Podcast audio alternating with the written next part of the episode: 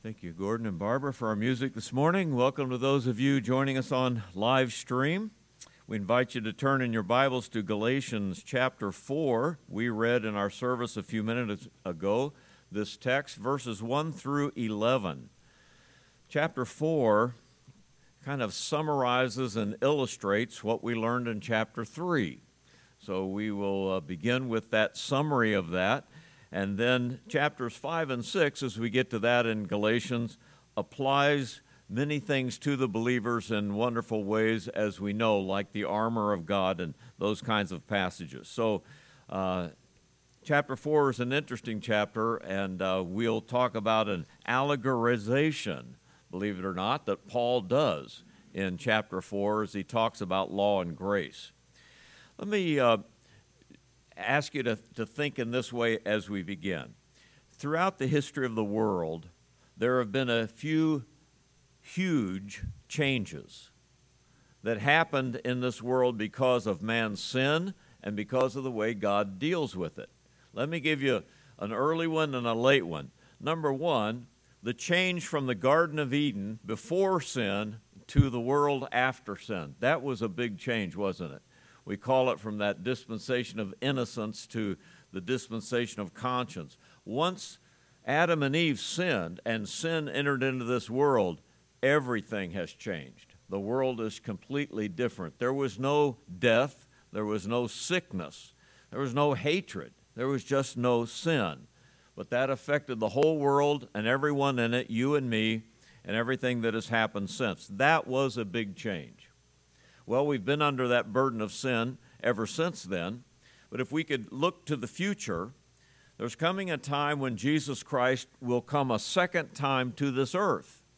And when he comes to this earth, he is going to establish his kingdom and rule on this earth in his kingdom for 1,000 years. We won't restore the Garden of Eden 100%. But it will be restored almost to that. There will still be some sin even in the kingdom of God. But the world is going to change when Jesus Christ returns, from the way it was before to the way it is when he rules and reigns on this earth for 1,000 years. That is a huge change. So that one happened way in the beginning. Another one is coming in the future, and praise the Lord for that. A third one that I would say that changed everything was when Jesus Christ came the first time, and it's what the book of Galatians is about, and that is about law and grace, or as we say, the Old Testament and the New Testament. That time of Israel, when Israel was in the center of God's will, to the time of the church, when the church of Jesus Christ is doing God's will in this world. That big change from what we knew before Christ came and what we know now is a huge change also. And all of those affect the whole world. All of them have affected us. The first one affected we are sinners because of what Adam and Eve did. And yet in the future, you and I will be living in resurrected bodies on this planet without a sin nature, ruling and reigning with Christ. That's great. But what Jesus did when he came the first time is to die for the whole world and make the whole world savable and make salvation available to anyone in this world who wants it and who will come to him. That is affecting the whole world. Look what sin did. When Adam and Eve sinned, basically Adam or Eve, we have in that discussion in Genesis chapter 3, Eve was thinking, I can do better than God. Here is what God said we should do, but I think this is a better way to go. Now, of course, Satan was influencing her and tempted her, but she gave in to it, and then Adam also. And by the way, it was the whole sin of the race is attributed to Adam because of his failure. And so when human beings decided, I can do better than God, sin came in. Not too long after that, Cain killed Abel, and God had before that, when Cain and Abel were still alive, God said, "Bring an offering to me." And Cain brought the works of his own hand rather than a blood offering. And that work of his own hand was Cain saying, "I can do better than what God asked. I can do it with my own hands." And folks, what sin has been ever since then is human beings saying, I can do better than God. When God says, come to me with your repentance, leave your sin, and let me save you by my grace, human beings ever since have said, I think I can do better than that. I think I can work and I can be good and God will accept me because of who I am and what I've done and all the good things that I am. That's the way human beings think. And of course, that's not true. And what Paul is saying in this book is you have to come to Jesus Christ by faith and not by your own works. Now, what we're going to see in our chapter or our verses this morning is God finally decided to put human beings in school to teach them the right thing. And that school that he put them in was called the Mosaic Law. I'm going to put you under law for 1,500 years so that you realize you can't do it on your own. So you realize that your goodness will not save you. And the final exam is when Jesus Christ comes and you see him as your Savior and you accept him by faith. That's the final exam.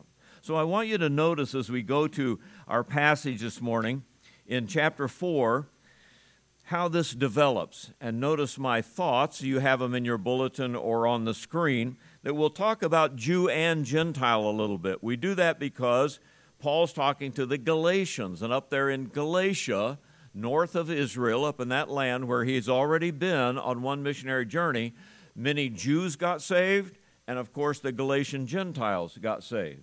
And so those churches that are left up there in that area of Galatia have both Jews and Gentiles. Both of them have had to come to Jesus Christ by faith.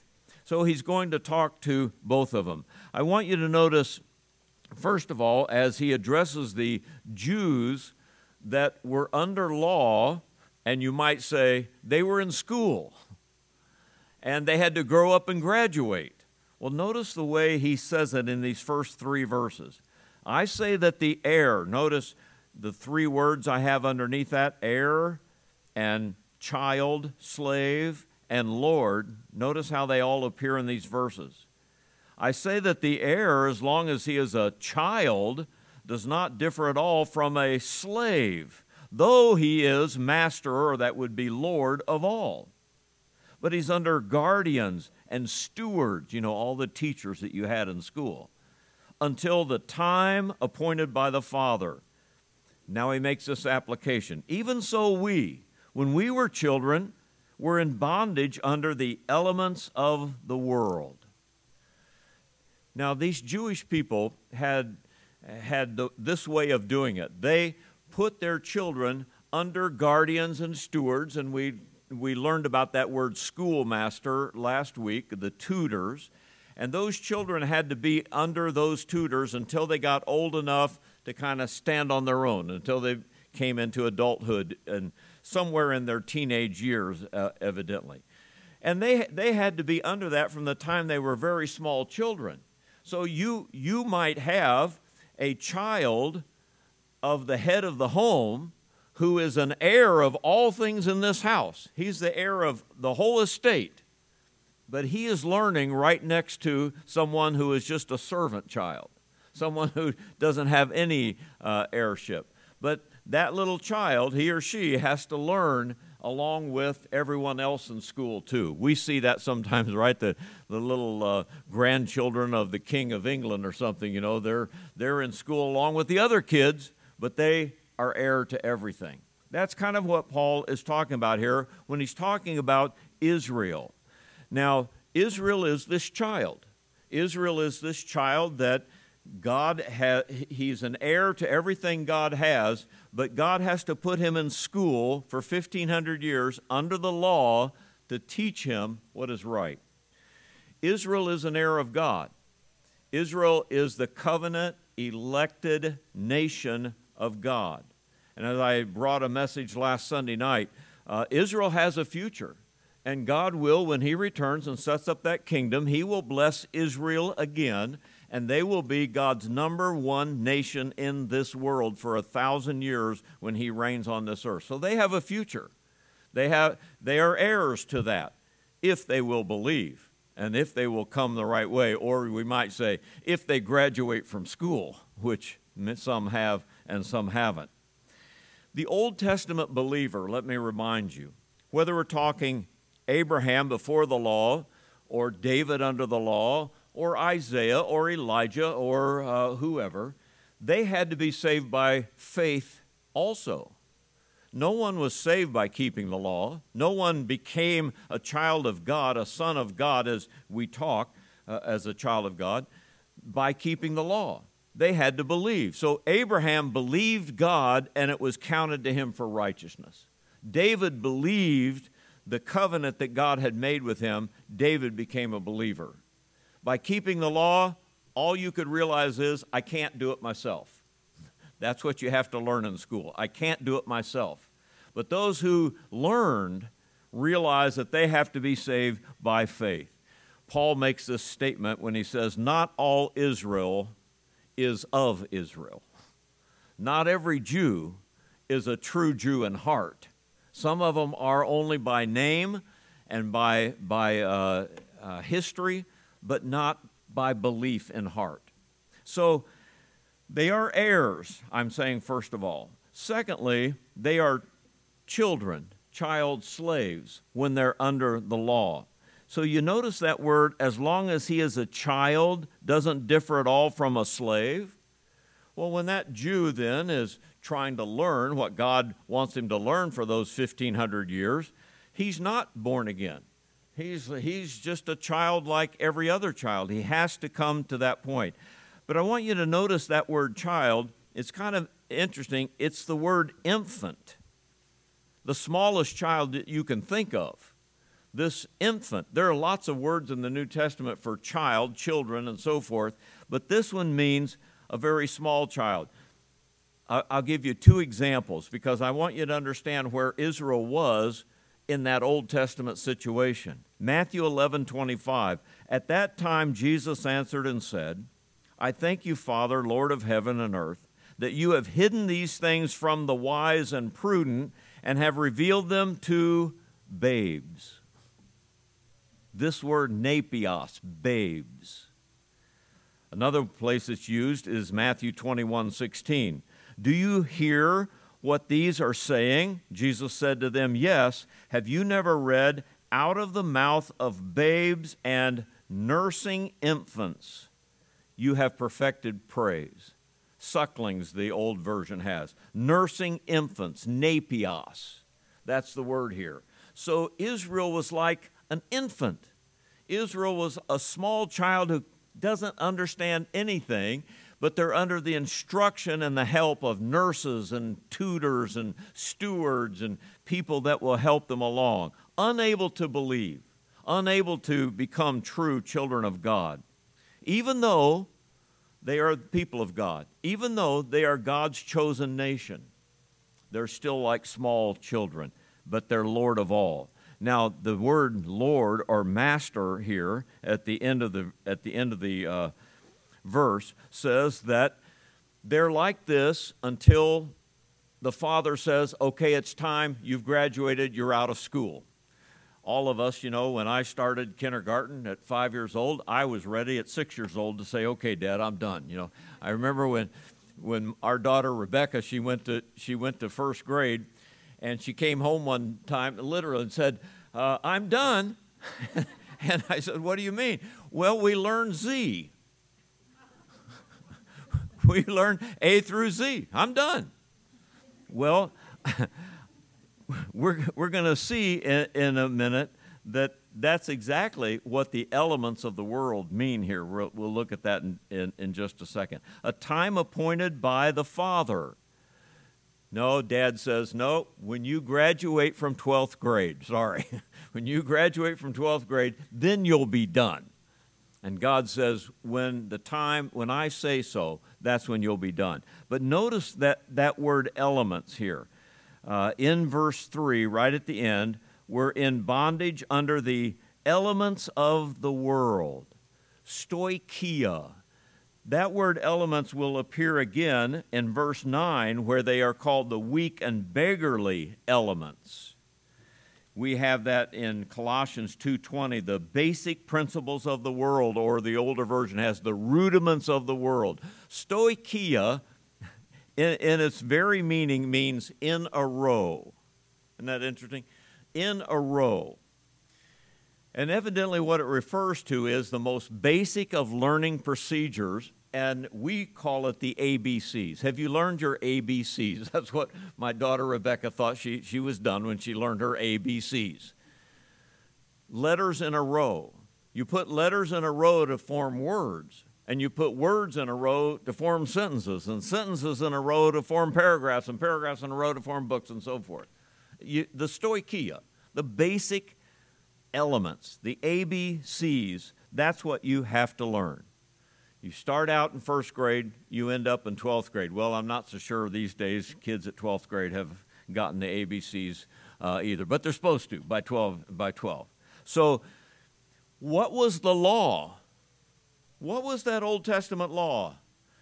Israel, let me teach you your ABCs.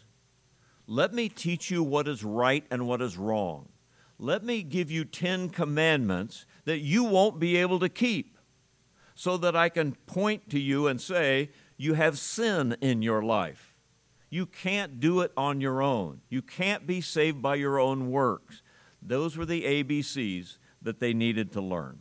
So I just point out, first of all, in these three, Jews under the law. And again, in verse 3, Paul makes this application. He says, and so we, he includes himself, of course, as a Jew and as one who, was a Pharisee of a Pharisee and yet lost, wasn't he? He had gotten to 12th grade under the law but hadn't learned anything.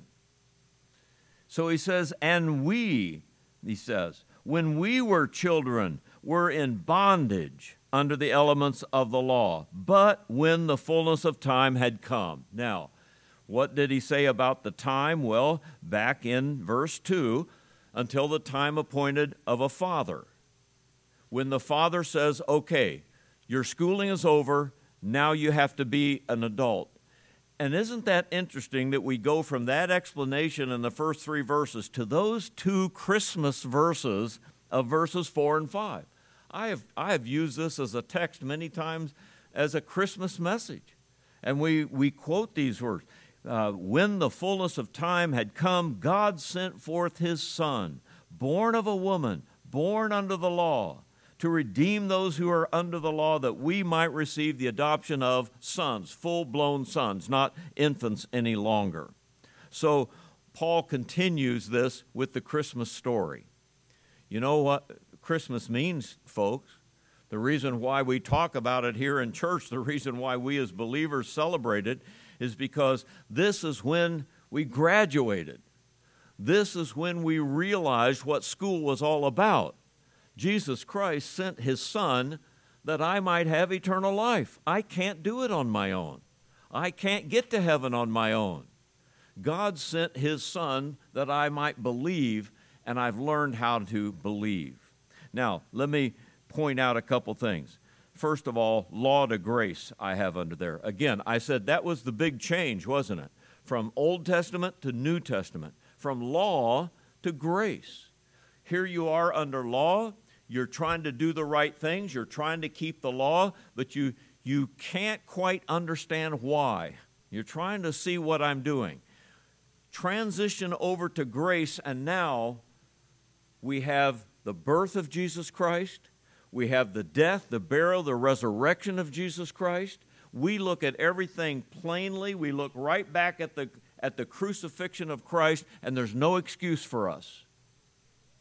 We've graduated. We're adults. We can see the truth. We can see what God was pointing to all of those years in the Old Testament. We look at it plainly. We have full knowledge and understanding of eternal life right now. You look at it as a sinner. You look at it as someone who is not saved. You are looking at the truth of God, the death, burial, and resurrection of Jesus Christ. You can either accept it or not accept it, but you can't deny it.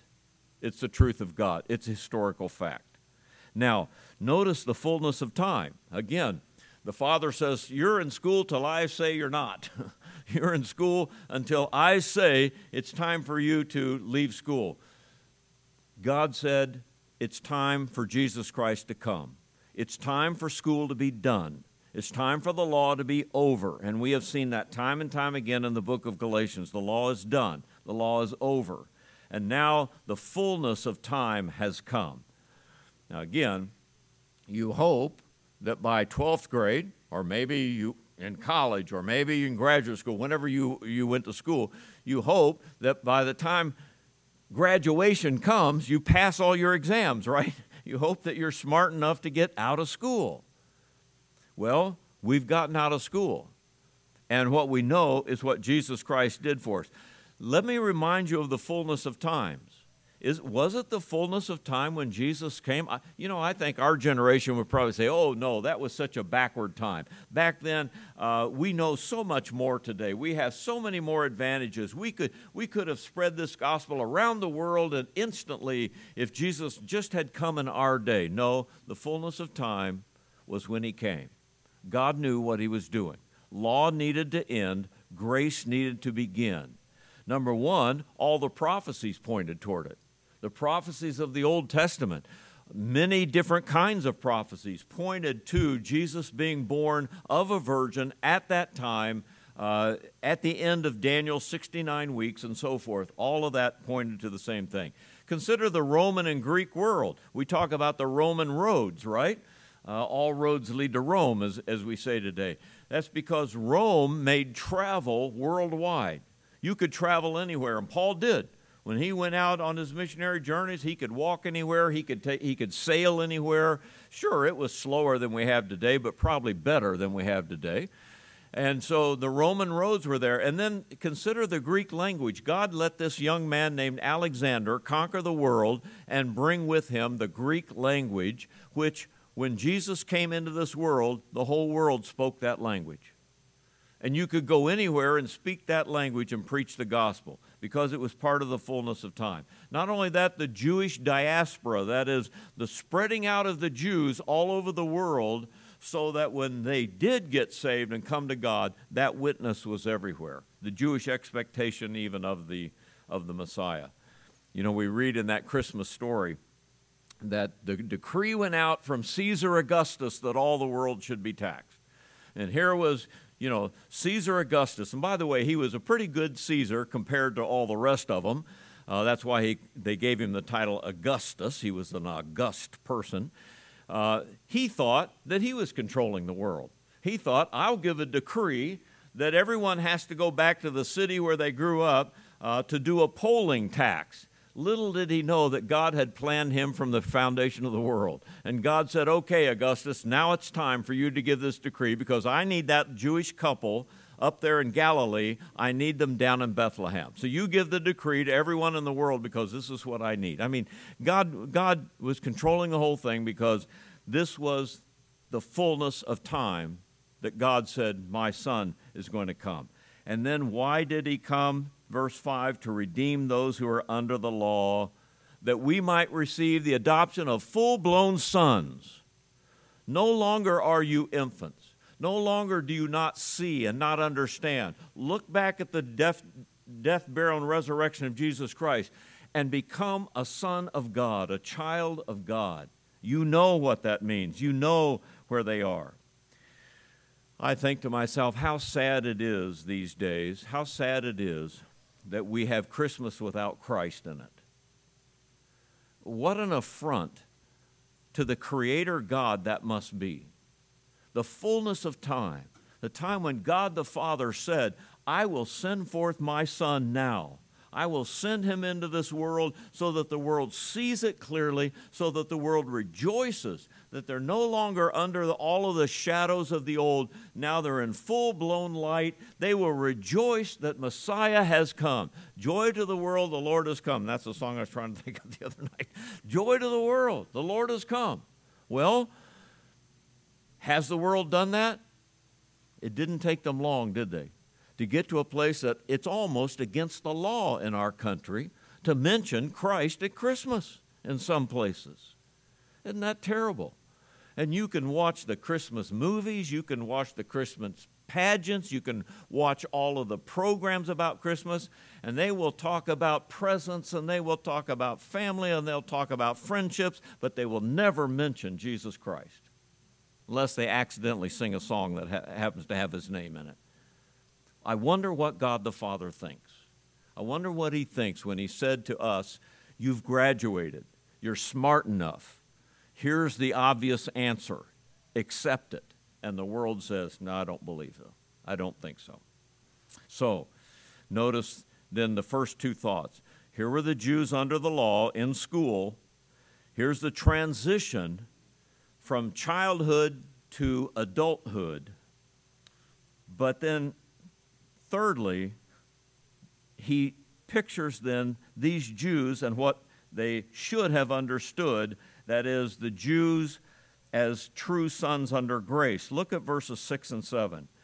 But because you are sons. Now let me stop and say, he's writing to Jewish Christians. He's writing to believers in that area of Galatia. He's pointing back to them. He's been up there. He preached the gospel to them. They got saved.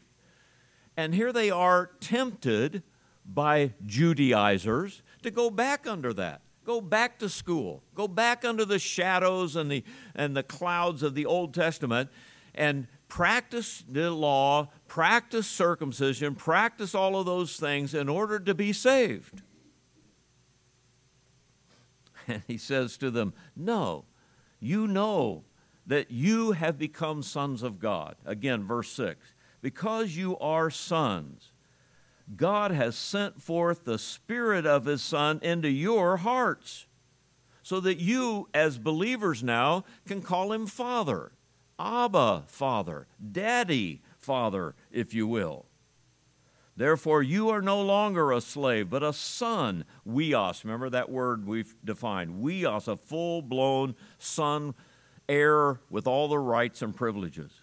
And if a son, then an heir of God through Jesus Christ.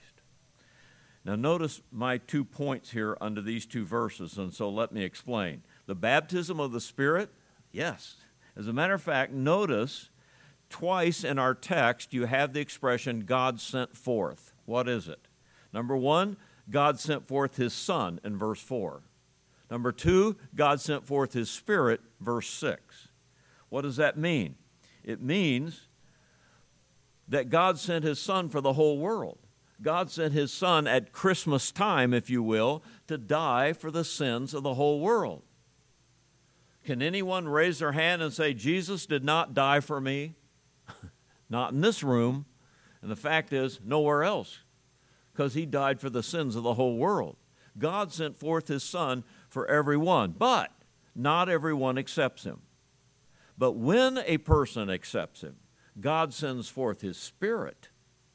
And that Spirit came into you at that moment and regenerated you and made you a full-blown child of God. No longer under the rudiments of the world, no longer under all of that old shadowy stuff, but a full-blown, graduated child of God with full understanding of who you are and what you've done. That's what he's talking about here. So I think of Lois and Eunice and Timothy, saved up there in Galatia. Paul goes up there and preaches, and here's Lois, who now is a grandmother, and she's grown up under that law, and she sees the clearness of the gospel message, and she accepts Christ as her Savior. And her daughter Eunice, that now has this little boy named Timothy, and Eunice says, I see it too, and she accepts Christ as Savior.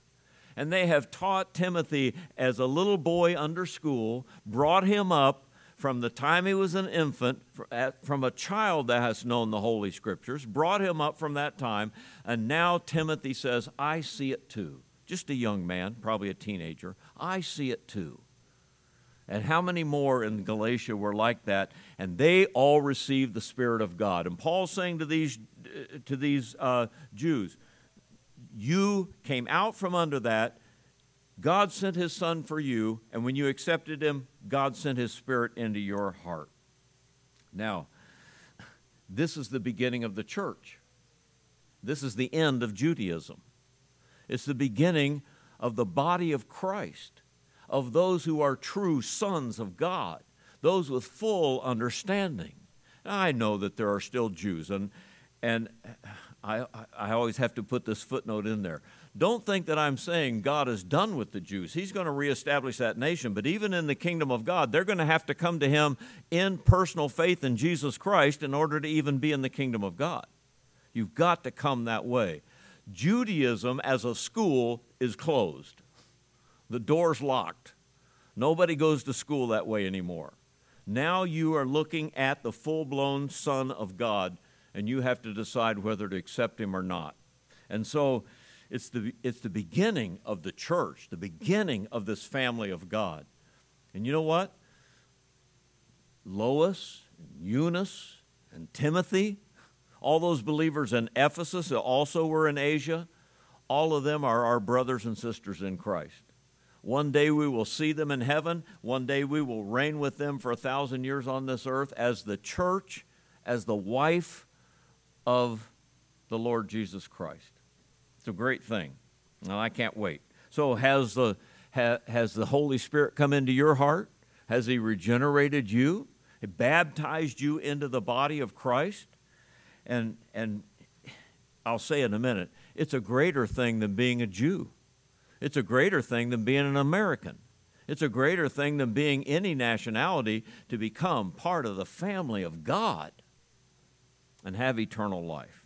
But notice a full son, verse 7. Therefore, you believers, Jew or Gentile, you believers are no longer a slave, but a son. You're not, as one commentator liked to put it, you're not slaving anymore. You're not slaving under the elements of the world. You're not slaving under the law and its rules. But you are a full-blown son, graduated, an heir, and fully an adult. And if a son, then you're an heir of God and of Jesus Christ.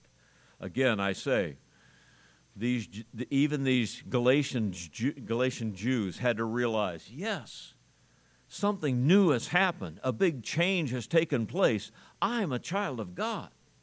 You are my brothers and sisters in Christ. We are the bride of Christ that one day will be the very bride of the Son of God. Nothing is greater than this. Nothing is greater than that.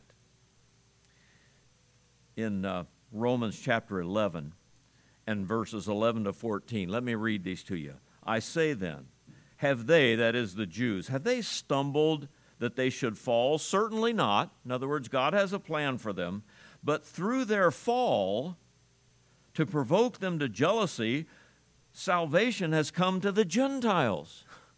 Amen for that.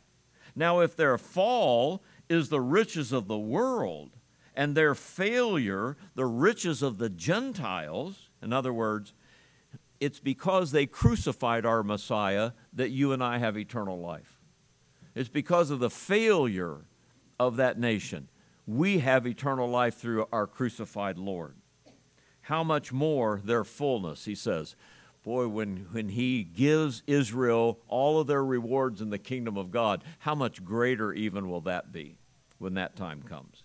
All right, let me go quickly so I have time to finish these last two thoughts as we turn our thoughts to the Gentiles now. And I think this is so in verse 8 as he begins to talk about the Gentiles who didn't know God.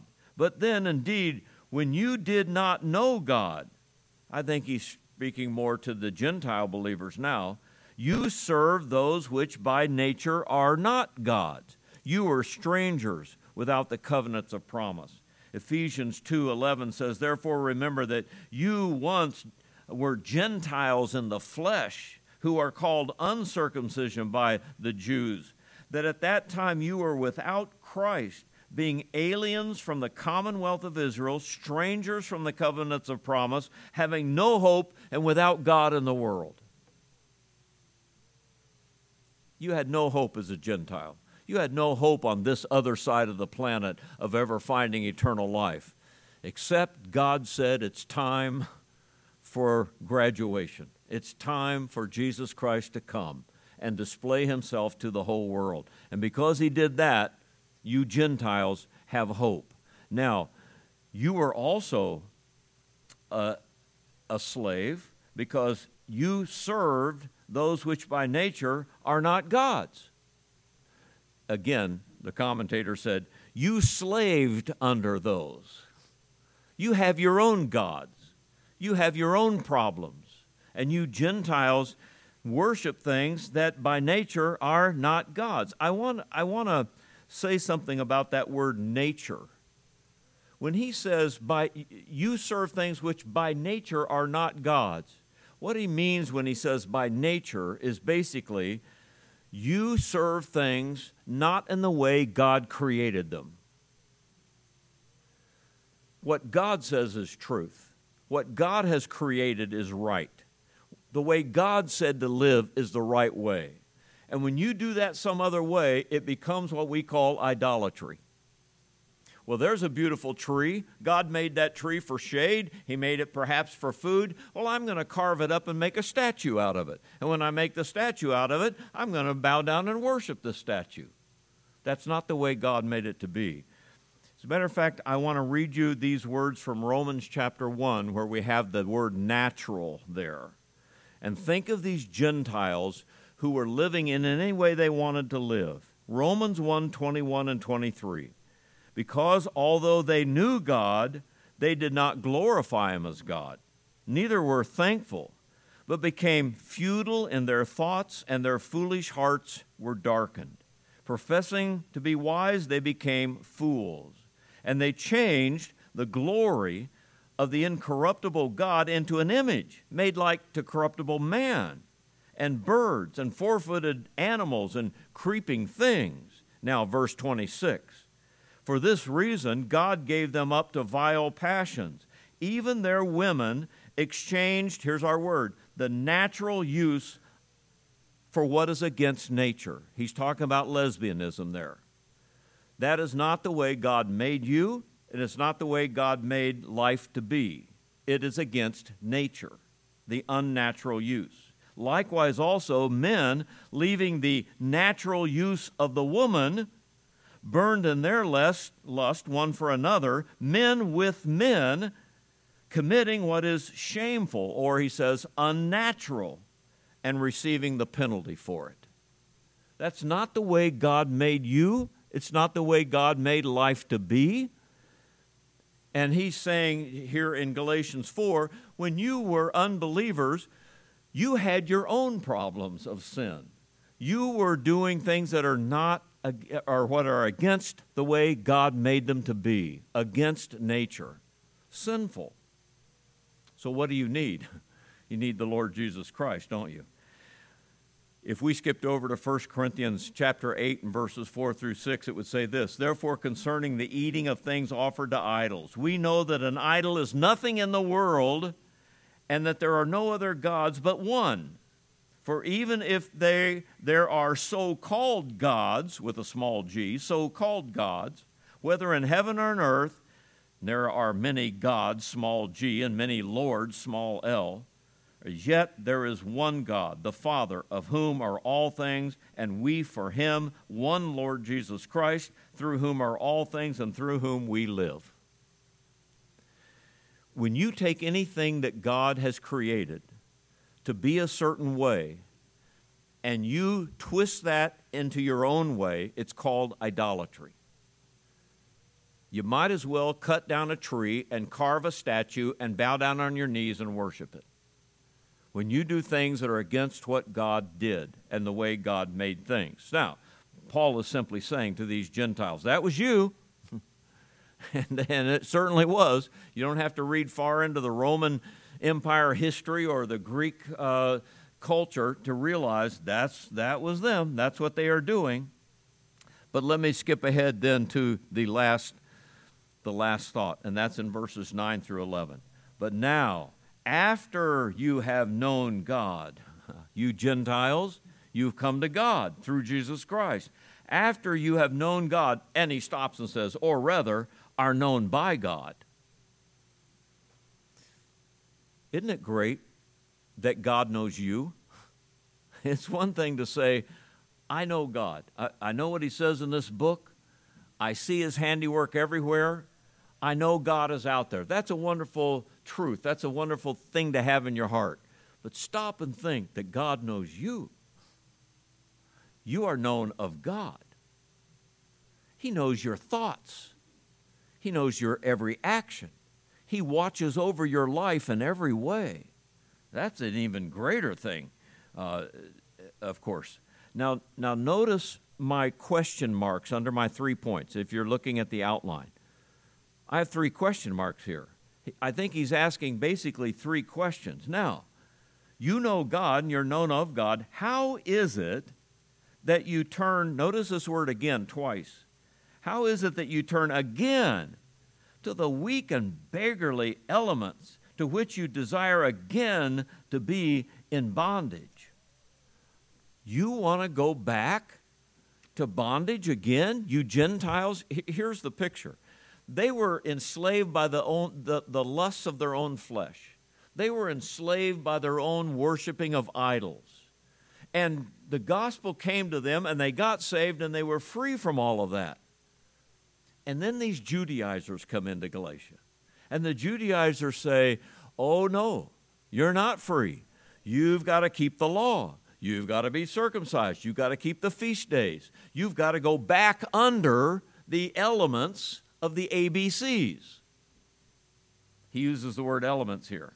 And notice again that he says, he calls them, you want to go again to weak and beggarly elements. Weak and beggarly elements. Now, they probably had their own weak and beggarly elements back in their old Gentile world. And sometimes people go back into the old life that they got saved out of, weak and beggarly elements. The word weak, asthenia, means a sickness you might have, like a sickness unto death. Someone who is weak can't do anything. Under the old law, you can't do anything. That is, you have no ability to save yourself. And beggarly, this word beggarly means extreme poverty, beggarly. You have nothing to give. All you can do is take. That's where you are under the Old Testament. That's where you are trying to earn your own way to heaven, the weak and beggarly elements. And you want to go back to that again. Saved out of Jewish idolatry or Gentile idolatry, you want to go back to Jewish idolatry and try to save yourselves. You want to return to that again? And you desire, the end of verse 9, again to be in bondage?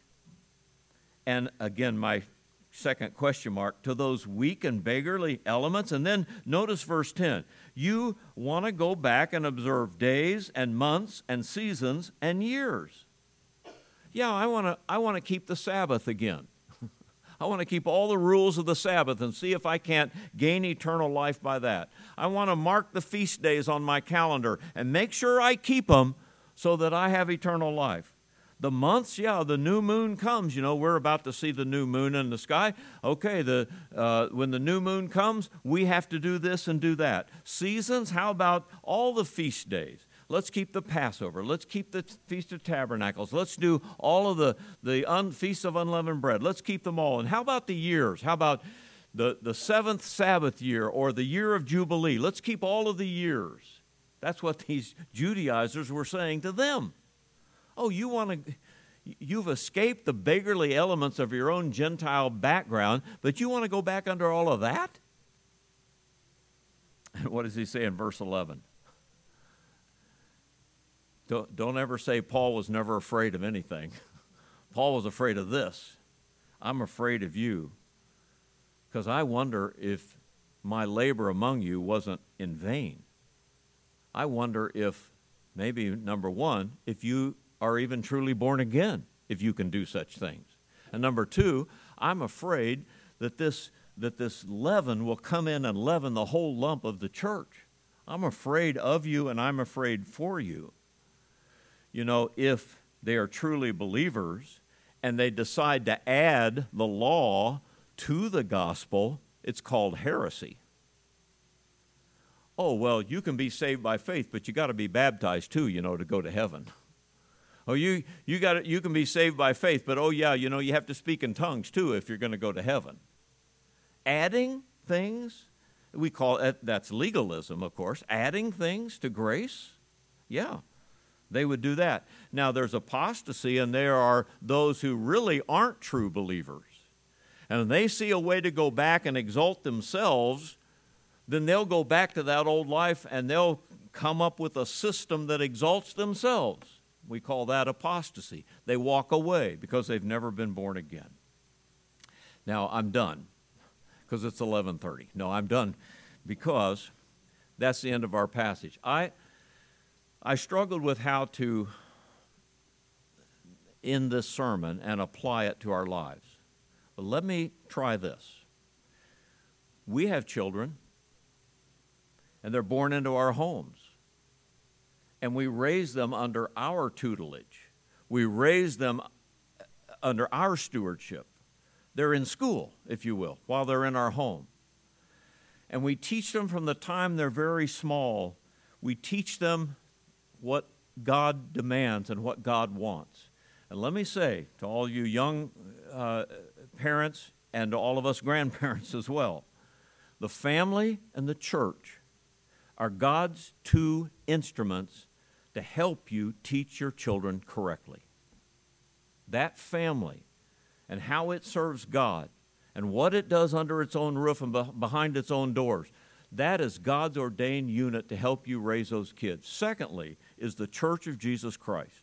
It's here in everything the church does to teach those young ones what God wants, not to entertain, not just to be, you know, entertain me and I'll learn, a Sesame Street education.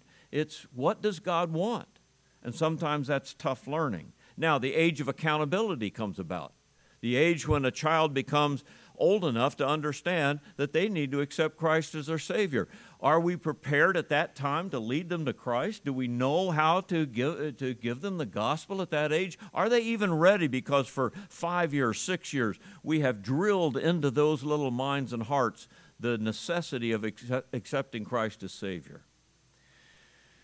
Then graduation, real graduation from school comes. And in our culture, about 18 years old, those kids say, well, I'm an adult. Now I'll go live on my own. Okay, will they? Have you been successful? Have you taught them correctly? Will they go back under the weak and beggarly elements of the sinful culture that is pulling them aside? There's nothing so danger to your kids as peers. There's nothing so danger to your kids as the culture that is out there saying, no, come back with us, come with us. Will they go that way? And often kids stray out that way a little bit.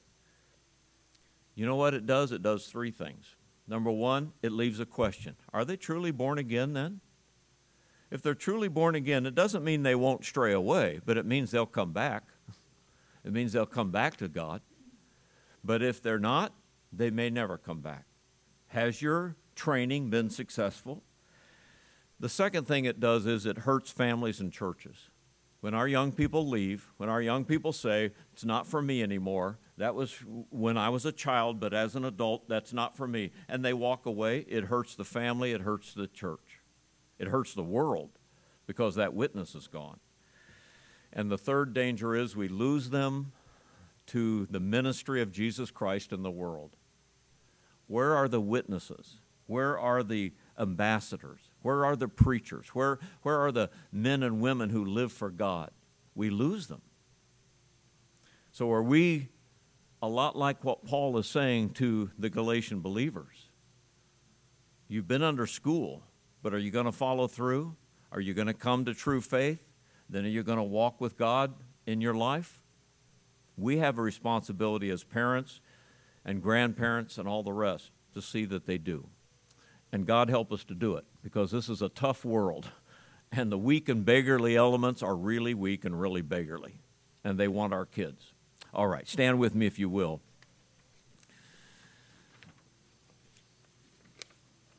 That quieted us down quite a bit right there. We need that.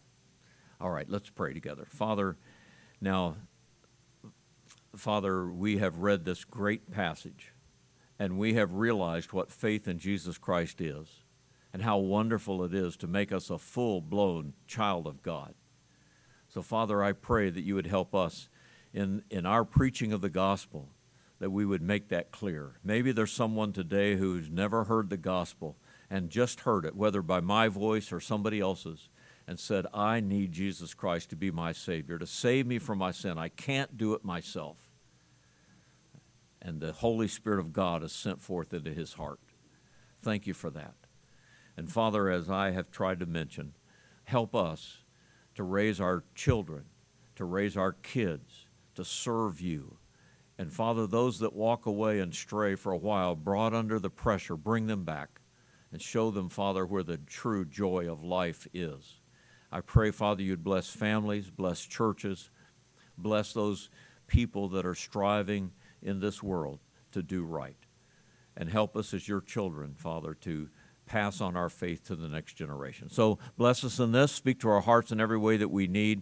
May you have your will and your way in every heart. We'll thank you in Jesus' name. Amen. We sing an invitation always, of course, and as we sing, our invitation's open for anyone to come, even while we sing or after we sing when our service is over. If you have a need, I'm still here. You meet me at the front. Let's take care of that need. Gordon, come and lead us in the song.